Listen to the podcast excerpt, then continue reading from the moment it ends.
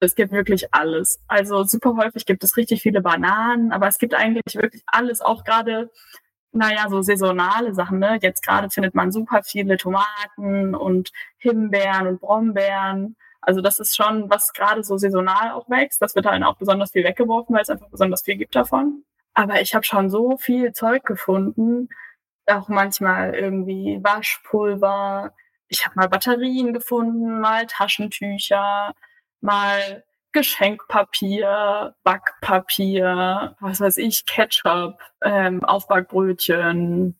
Ganz selten gibt's auch mal so ein bisschen Mehl oder Reis, Nudeln, Kaffee wird auch, je nachdem, wo man Kontinent, richtig viel weggeworfen. Manchmal was ist dann besonders lustig, wenn man dann so verschiedene Zutaten findet, also zum Beispiel ganz viel Obst und dann noch Gelierzucker oder so. Und dann weiß man so, ah, ich habe hier gleich ein Rezept. Ich kann Marmelade draus machen.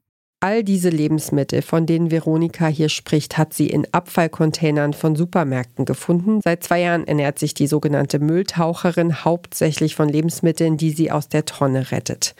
In Deutschland fallen nach Informationen des Bundesministeriums für Ernährung und Landwirtschaft jedes Jahr 11 Millionen Tonnen Lebensmittelabfälle an. Weltweit geht ein Drittel der produzierten Lebensmittel verloren. Ein Drittel also. Entlang der ganzen Lebensmittelwertschöpfungskette, von den Produzenten über den Groß- und Einzelhandel bis hin zu den EndverbraucherInnen, werfen wir 1,3 Milliarden Tonnen Lebensmittel weg. Und das, obwohl gleichzeitig weltweit hunderte Millionen Menschen an Hunger leiden. Also Zahlen, die man sich überhaupt nicht vorstellen kann. Kann Containern, also das Retten von Lebensmitteln aus Mülltonnen, eine Lösung sein? Und was können wir uns in Sachen Lebensmittelverschwendung von unseren Nachbarn abgucken in Deutschland?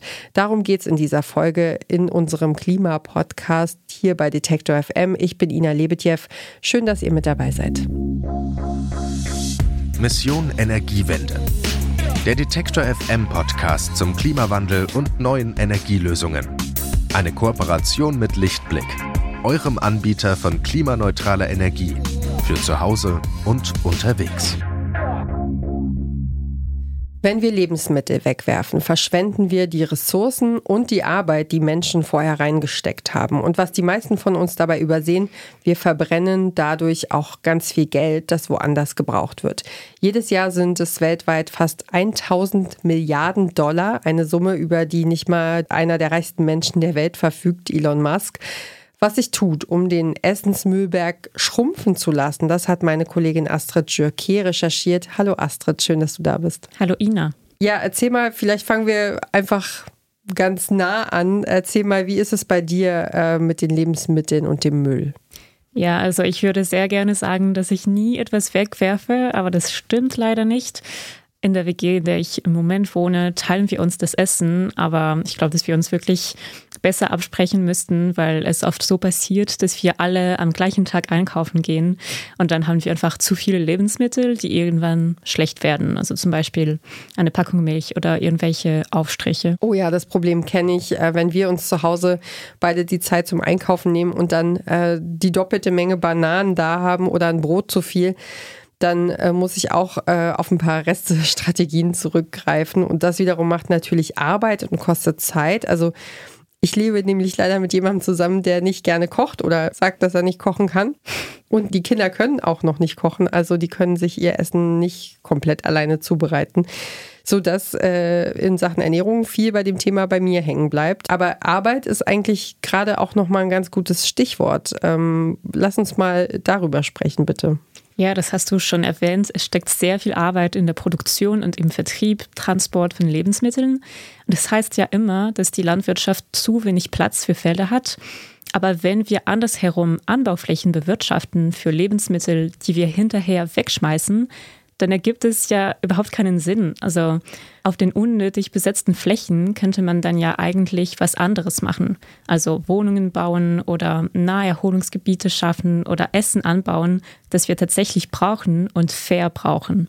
Ja, jetzt ist ja Mission Energiewende unser Klimapodcast hier bei Detektor FM und natürlich ist es deswegen wichtig, dass wir kurz aufdröseln, welchen Einfluss verschwendete Lebensmittel aufs Klima haben. Was hast du denn da rausgefunden dazu? Ja, also wenn wir Lebensmittel verschwenden, verschwenden wir gleichzeitig wahnsinnig viele Ressourcen von Ackerboden über Wasser bis hin zu Dünger, Energie für die Ernte, für die Verarbeitung, für den Transport, aber auch für die Entsorgung, die dann benötigt wird. Und dadurch werden unnötig Treibhausgase freigesetzt. Also es wird geschätzt, dass wir jährlich 4,4 Gigatonnen Treibhausgase unnötig freisetzen. Okay, das sind ganz schön viele Zahlen. Ähm, welche Ziele leitet denn Deutschland aus diesen Zahlen, aus dieser Situation, die wir hier haben, ab? Also es gibt klare Ziele, die international auf europäischer Ebene oder national gesetzt wurden. Und Deutschland hat sich das Ziel gesetzt, bis 2030 Lebensmittelabfälle auf Einzelhandels- und Verbraucherebene zu halbieren und entlang der Produktions- und Lieferkette allgemein zu reduzieren. Jetzt haben wir ja am Anfang Veronika gehört, die sich ernährt, indem sie eben Essen aus Mülltonnen von Supermärkten holt. Die Rechtslage diesbezüglich ist in Deutschland so, dass man teilweise wegen Diebstahls eben verklagt werden kann, wenn man Lebensmittel aus dem Müll holt. Kannst du das noch mal ein bisschen einordnen für, für alle, die sich damit noch nicht beschäftigt haben? Klar, also du redest hier von Containern, das heißt das Mitnehmen von weggeworfenen Lebensmitteln aus Abfallcontainern, etwa von Supermärkten. Es hat sich in den vergangenen Jahren eine ganze Community darum gebildet. Also es gibt zum Beispiel eine Open Source Website, dumpstermap.com, auf der MülltaucherInnen ihre Containerspots auf einer Karte markieren. Es gibt auch Telegram-Gruppen, in denen sich die Leute austauschen, sich gegenseitig Tipps geben und sich zum Container verabreden. Wie eine Container-Expedition genau aussieht, das hat mir Veronika erzählt. Ja, meistens habe ich meine Fahrradtaschen dabei und eine Kopflampe und Wasser und irgendwie so ein Tuch, damit, ähm, falls es ein bisschen eklig ist in den Tonnen, damit ich mir dann die Hände waschen kann und auch abtrocknen kann und die Kopflampe halt, damit ich was sehe. Und ja, dann fahre ich los und es kommt halt drauf an, wie das mit dem Supermarkt ist. Also es gibt in Leipzig auch einige Supermärkte, wo die Tonnen einfach so richtig offen vorne dran stehen und dann radel ich da einfach hin und schaue mir erstmal so, gucke erstmal in alle Tonnen, um mir so einen Überblick zu verschaffen, weil es ist manchmal blöd, wenn man in einer anfängt und dann so richtig viel Zeug rausholt und dann öffnet man noch die anderen Tonnen und dann ist da noch ganz viel, also ganz geiler Scheiß und dann denkt man sich, Mist, jetzt habe ich da irgendwie so halb vergammelte Sachen mitgenommen, dabei hätte es noch super viel anderes gegeben, deswegen gucke ich erstmal so, wie ist der Gesamtüberblick und dann ja, schaue ich halt, was ich mitnehme. Und meistens ist es viel zu viel für eine Person. Aber es gibt diese Verteiler von Foodsharing in der Stadt. Und das finde ich irgendwie voll gut, weil dann nehme ich meistens einfach so viel, wie ich tragen kann, mit nach Hause und wasche das dann ab. Und was irgendwie mehr ist, als ich verarbeiten kann, das gebe ich dann in diese Verteiler, die überall in der Stadt verteilt sind. Okay, also Veronika rettet Lebensmittel, die sonst vernichtet werden würden und davon können im Endeffekt auch noch mehr Menschen profitieren. Genau, für manche sind MülltaucherInnen wie Veronika so eine Art AlltagssuperheldInnen. Rechtlich ist es aber Diebstahl. Und dazu kommt oft noch Hausfriedensbruch und Sachschaden, weil die MülltaucherInnen sich auf privaten Grundstücke befinden und teilweise müssen sie Schlösser knacken. Also theoretisch können sie verklagt werden und würden eine Freiheitsstrafe von bis zu fünf Jahren oder eine Geldstrafe riskieren. Aber das hält Veronika nicht davon ab, immer wieder Containern zu gehen. Ich würde irgendwie ja, Leute ermutigen, das auszuprobieren, weil das, ähm, ach, ich finde, das ist schon so eine Tätigkeit, die sich richtig sinnvoll anfühlt. Weil das ist, ja, das ist auch viel weniger eklig oder gefährlich, als man vielleicht denkt. Und keine Ahnung, dann, man kann so viele Sachen dann eben noch verarbeiten und so. Also ja, ich finde, das lohnt sich total und ähm, ist irgendwie wichtig, da in diesen naja, diesen Kampf aufzunehmen gegen diese Lebensmittelverschwendung und das irgendwie weiter zu erzählen. Es wird ja zurzeit auch darüber diskutiert, das Containern zu entkriminalisieren. Ich habe mitbekommen, dass es sowohl Vorschläge von Seiten der Bundesländer als auch im Bundestag gab. Was tut sich da im Moment? Es gab tatsächlich schon mehrere Vorschläge, die bisher allerdings immer gescheitert sind. Aus Hamburg zum Beispiel kam der Vorschlag, bei leichten Fällen des Containers das Strafverfahren regelmäßig einzustellen, aber darauf haben sich die Bundesländer nicht einigen können. Die Bundesländer könnten sowieso nur die Richtlinien für das Straf- und Bußgeldverfahren so ändern, dass das Containern nicht mehr verfolgt werden würde. In diesem Fall würde aber die grundsätzliche Strafbarkeit bestehen, das heißt, Containern wäre immer noch Diebstahl. Das heißt, eine tatsächliche Entkriminalisierung könnte nur auf Bundesebene entschieden werden und nicht bei den Ländern. Genau, das müsste im Bundestag bzw. im Bundesrat geschehen. Im November 2022 hat die Linke einen entsprechenden Gesetzentwurf eingereicht, zu dem es im vergangenen April eine öffentliche Anhörung im Bundestagsrechtsausschuss gegeben hat. Unter den ExpertInnen war Olaf Hohmann eingeladen, mit dem ich gesprochen habe. Er ist Rechtsanwalt in Stuttgart mit Schwerpunkt Wirtschaftskriminalität. Er beschäftigt sich auch viel mit Lebensmittelrecht und ist Honorarprofessor für Wirtschafts- und Steuerstrafrecht an der Universität Greifswald. Olaf Hohmann sieht die derzeitigen Vorschläge zur Entkriminalisierung von Containern überaus kritisch. Der Versuch, alles mit dem Strafrecht regeln zu wollen, den finde ich nicht gut. Schlicht und einfach, wenn Sie einen Straftatbestand in die Welt setzen, in dem steht drin, Lebensmittelverschwendung wird bestraft, äh, könnte es natürlich auch den Endverbraucher treffen und irgendjemand in ihre Mülltonne reinsehen, das einzeln und sagen, oh, da liegt aber Gemüse drin, das hätte man noch verwenden können. Also da sehe ich ein bisschen die Schwierigkeit und ein Sonderstrafrecht für Lebensmittelunternehmen, Lebensmittelketten, Lebensmittelhersteller einzuführen, halte ich für schwierig. Laut Olaf Hohmann sei der Gesetzgebungsvorschlag eine gute Intention, die aber schlecht umgesetzt wäre, weil sie nicht in das System des Strafrechts reinpassen würde. Ich kann nicht einerseits sagen, ich stelle von Strafe frei, wenn jemand keine Schlösser erbricht oder über einen Zaun steigen muss. Es andererseits aber auch ein verbindliches Recht gibt, das Lebensmittelunternehmen dazu verpflichtet, bestimmte Lebensmittel verschlossen aufzubewahren, wenn sie nicht mehr zum Verzehr bestimmt sind. All das, indem tierische Produkte oder tierische Nebenprodukte bis hin zu Gelatine, Milch, Milchprodukte enthalten sind, müssen sie, wenn sie aus dem Verkauf genommen werden, in einem verschlossenen Behälter aufbewahren, der vor dem Zugriff von Mensch und Tieren geschützt ist. Wenn ich jetzt sage, ich entkriminalisiere das Containern, aber nur soweit ich kein Schloss erbrechen oder einen Behälter öffnen muss, der verschlossen ist, bleibt nicht viel, da bleiben wirklich nur Gemüse und Obst übrig, die straffrei gestellt werden, während wahrscheinlich der größere Teil und interessantere Teil an Lebensmitteln nicht straffrei aus diesem Container entnommen werden kann. Das ist die große Schwierigkeit. Die Unternehmen können es auch nicht auf der Rampe oder irgendwo bereitstellen, ohne selbst gegen das Abfallrecht zu verstoßen und sich strafbar zu machen. Okay, also die Entkriminalisierung im Strafrecht umzusetzen ist also ziemlich komplex, aber soweit ich das in den Medien mitverfolgt habe, werden eigentlich MülltaucherInnen so gut wie nie verklagt, oder?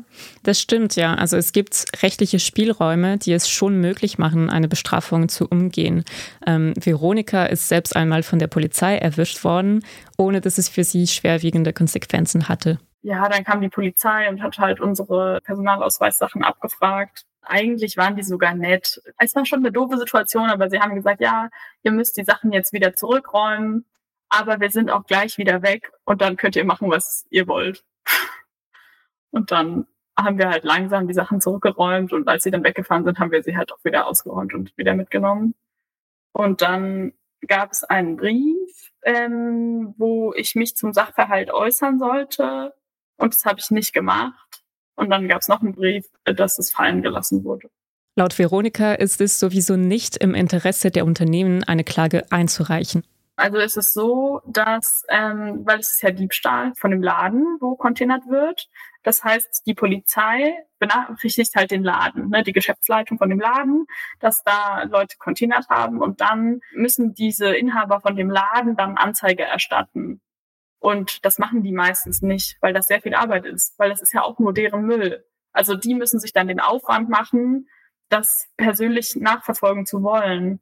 Und weil die allermeisten das nicht machen, ist das auch nicht so eine große Gefahr. Also ich habe da nicht so Angst vor, weil das halt so viel Arbeit für die ist. Das lohnt sich überhaupt nicht. Das hat mir auch der Rechtsanwalt Olaf Hohmann bestätigt. Nach meiner Erfahrung werden entsprechende Taten nicht verfolgt, sondern gelangen zur Einstellung, bevor es zu Gerichtsverhandlungen kommt. Es gibt unterschiedliche Möglichkeiten, die einzustellen. Davon wird Gebrauch gemacht.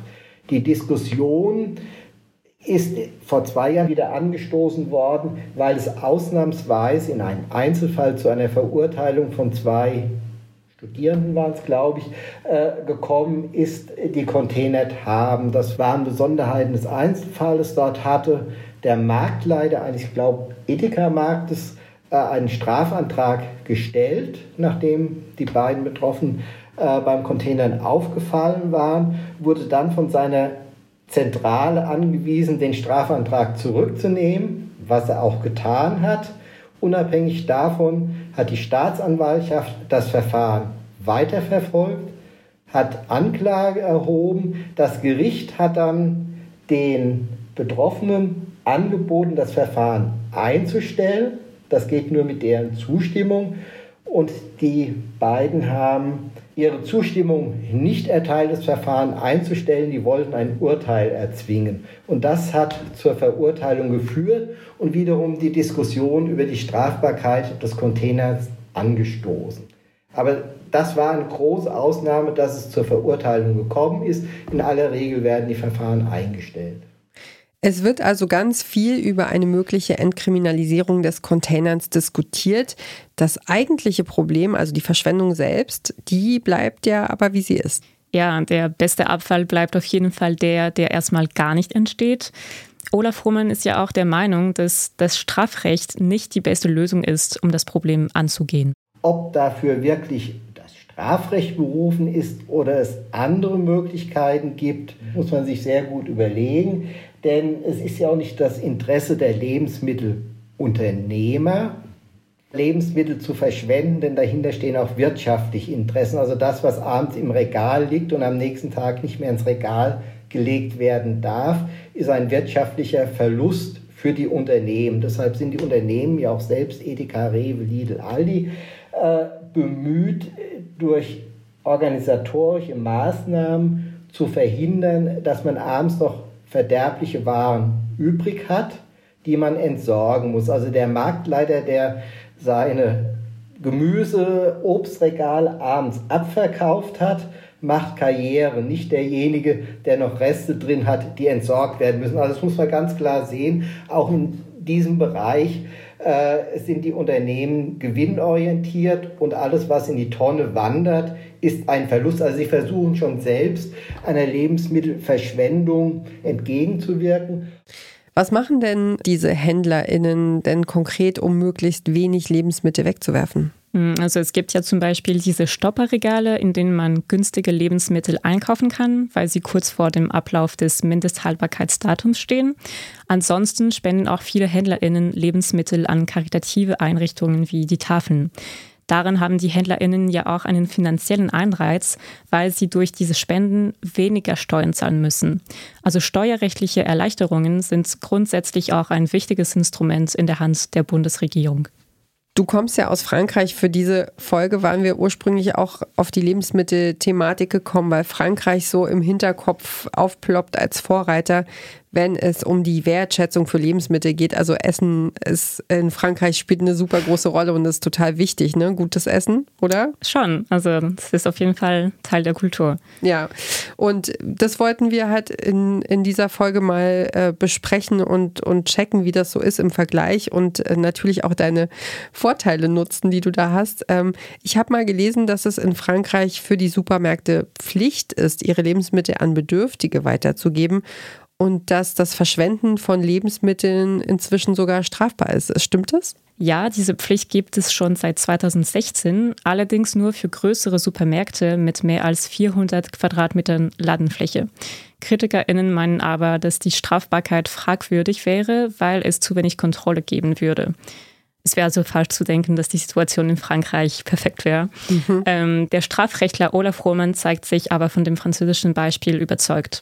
Ich finde die Lösung, die es in Frankreich gibt, sehr positiv, nämlich dass man eine Andienungspflicht einführt für Lebensmittelunternehmen, sei es Hersteller, sei es Verkäufer, Lebensmittel an Tafeln abzugeben, statt wegzuwerfen. Ich glaube, das wird das Problem der Lebensmittelverschwendung eher lösen als eine wie auch immer geartete Entkriminalisierung Olaf Hohmann sagt aber auch, auch wenn ich im Strafrecht tätig bin, bin ich kein Freund des Strafrechts. Äh, ich denke, dass man Andienungspflichten auch gesetzlich einführen kann, also die Pflicht, Lebensmittel an Tafel oder karikative Einrichtungen abzugeben, ohne die Nichtabgabe mit Strafe zu bedrohen.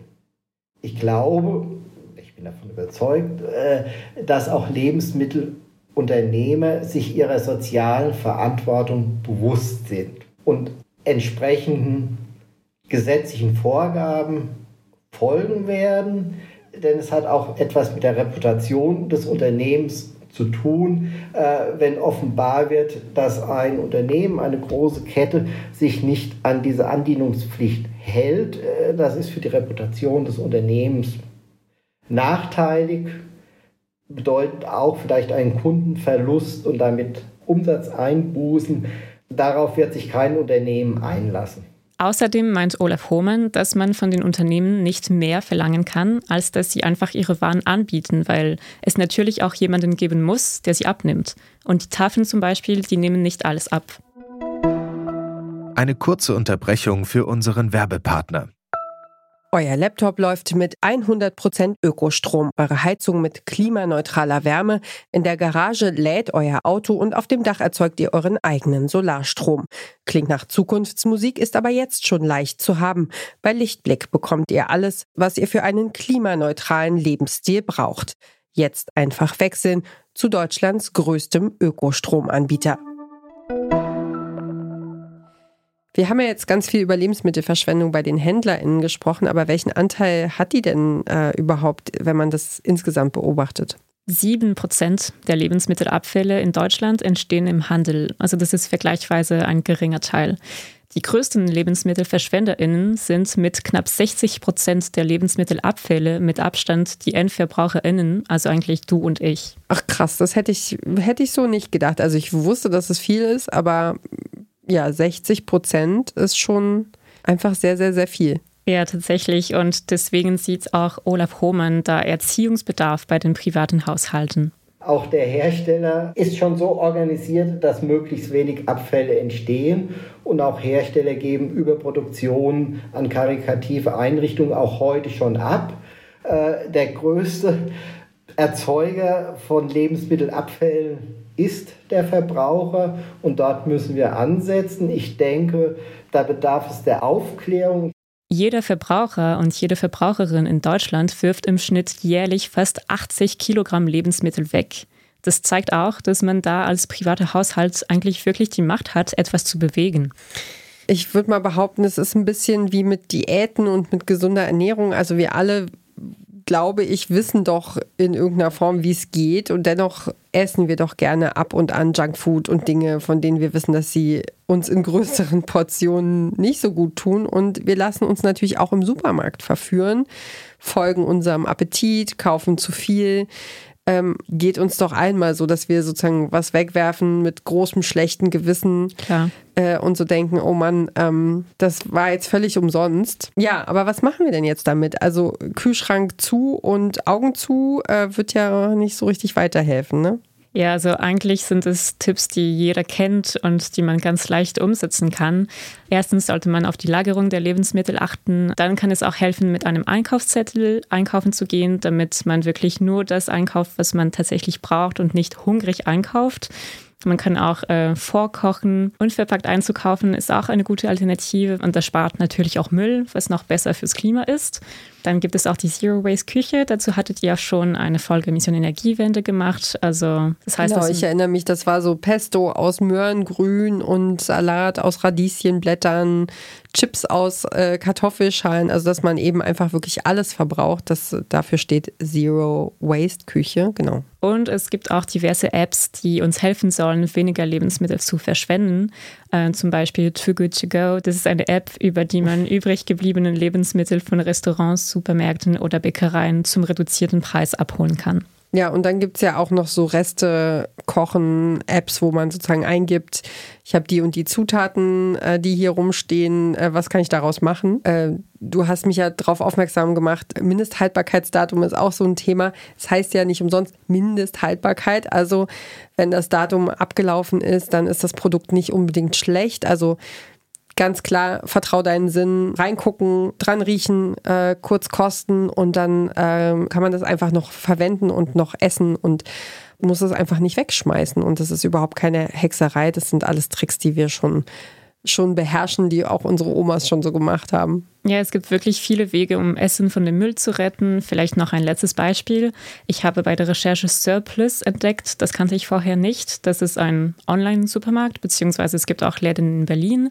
Also ein Supermarkt, der unter anderem Lebensmittel verkauft, die wegen abgelaufenem Mindesthaltbarkeitsdatum, Logistikfehler oder veraltetem Design von ProduzentInnen und GroßhändlerInnen nicht mehr verkauft werden können. Und das sind nur Waren, die die Tafeln nicht retten können oder wollen. Und die bekommt man dann viel günstiger als sonst. Ja, wir hatten in unserem Wirtschaftspodcast Brand 1 hier bei Detektor FM vor zwei Jahren mal ein Interview mit Raphael Fellmer von Surplus und ich fand es sehr interessant und auch sehr lehrreich zu hören, wie viel auch an der Infrastruktur, an den Abläufen hängen bleibt. Also es gibt sogar mehrere Folgen dazu, zwei, um genau zu sein. Ähm, ist auf jeden Fall sehr empfehlenswert. Hört da mal rein. Wir verlinken euch diese Folgen in den Shownotes. Es gibt noch einen wichtigen Gedanken, den ich gerne hier nochmal kurz loswerden möchte, den wir bis jetzt noch gar nicht angesprochen haben, den ich aber auch extrem wichtig und interessant finde, nämlich das Problem der Lebensmittelverschwendung in Deutschland ist ja überhaupt nicht neu. Und es tut sich auch offenbar gar nicht so viel. Du hast vorhin von 80 Kilo gesprochen. Ich kannte die Zahl so von 75 Kilogramm Essen, die pro Person pro Jahr in Deutschland in der Tonne landen. Und meistens sind es so frische Lebensmittel, also so Obst und Gemüse im Großteil und Brot. Genau. Und wir haben ja schon festgestellt, dass das rausgeschmissenes Geld ist, ist ja klar. Und ich glaube, ähm, das muss leider eine rhetorische Frage bleiben, weil wir sie nicht beantworten können. Aber ich möchte sie trotzdem stellen, weil ich es so wichtig finde. Nämlich die Frage, warum hat die Inflation, hat der Fakt, dass Lebensmittel in Europa inzwischen so, so viel mehr kosten, nicht zu einem Umdenken oder einem, ich sag mal, Umhandeln geführt? Also warum machen wir einfach so weiter? Ich verstehe es nicht. Ja, ich verstehe es leider auch nicht. Ich glaube, dass es eine Frage ist, wie du gesagt hast, die wir nicht beantworten können. Es gibt auch Fachleute, die in der Presse sogar von einem Skandal gesprochen haben. Und das sieht auch unsere Gesprächspartnerin Veronika so. Es gibt unglaublich viele Lebensmittel, die weggeworfen werden. Also bei mir ist es wirklich mittlerweile so, ich kann ganz schlecht in Supermärkten Obst und Gemüse einkaufen. Also in mir sträubt sich alles. Weil ich dann denke, okay, das ist nur eine schlechte Organisation meinerseits, weil ich kann abends an diese Tonnen gehen und dann kann ich super viele, super gute Lebensmittel mitnehmen. Und dann muss ich sie nicht für Geld da kaufen, weil sie eh weggeworfen werden. Was glaubst du denn, was wirst du von deiner Recherche behalten, mitnehmen? Äh, was, was geht über in deinen Alltag? Also ich hätte ehrlich gesagt nicht gedacht, dass ich so viel Neues lernen würde, weil ich am Anfang das Gefühl hatte, ja, also über Lebensmittelverschwendung wurden wir schon viel sensibilisiert ähm, und vieles, worüber wir jetzt gesprochen haben, eigentlich schon bekannt ist. Aber der rechtliche Ansatz war für mich auf jeden Fall neu. Und ich glaube, was ich davon mitnehme, ist, doch vielleicht ein bisschen Hoffnung, weil oft kann man als Endverbraucher oder Endverbraucherin nur wenig bewegen. Aber bei Lebensmittelverschwendung sind wir Großteil des Problems und dementsprechend können wir auch daran etwas ändern. Also es liegt wirklich in unseren Händen und das kann man eigentlich auch sehr spielerisch angehen. Ja, buchstäblich. Also ich glaube, es ist alles auch eine Frage von Haltung und vom Hingucken und, ähm, und einfach Fall. machen. Genau. Es liegt in unseren Händen im wahrsten Sinne des Wortes. Meine Kollegin Astrid Jöke hat sich für uns angeschaut, wie wir in Deutschland mit der Lebensmittelverschwendung umgehen oder wie wir Lebensmittel verschwenden.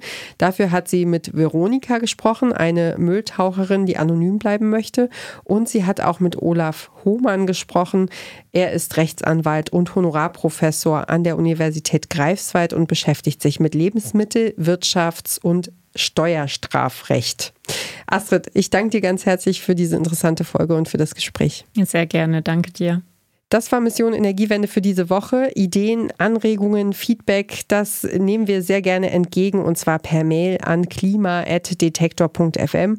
Und sonst schenkt unserem Podcast gern ein bisschen Liebe, folgt uns, vergebt ein paar Herzen oder Sterne oder was auch immer, ähm, empfehlt uns weiter und damit unterstützt ihr nämlich unsere Arbeit und äh, helft uns sehr äh, gefunden zu werden mit unserem Podcast. Danke fürs Dranbleiben für heute, sage ich natürlich auch. Und ähm, ja, ich bin Ina Lebedjew und hoffe, wir hören uns dann beim nächsten Mal. Macht's gut. Ciao. Mission Energiewende.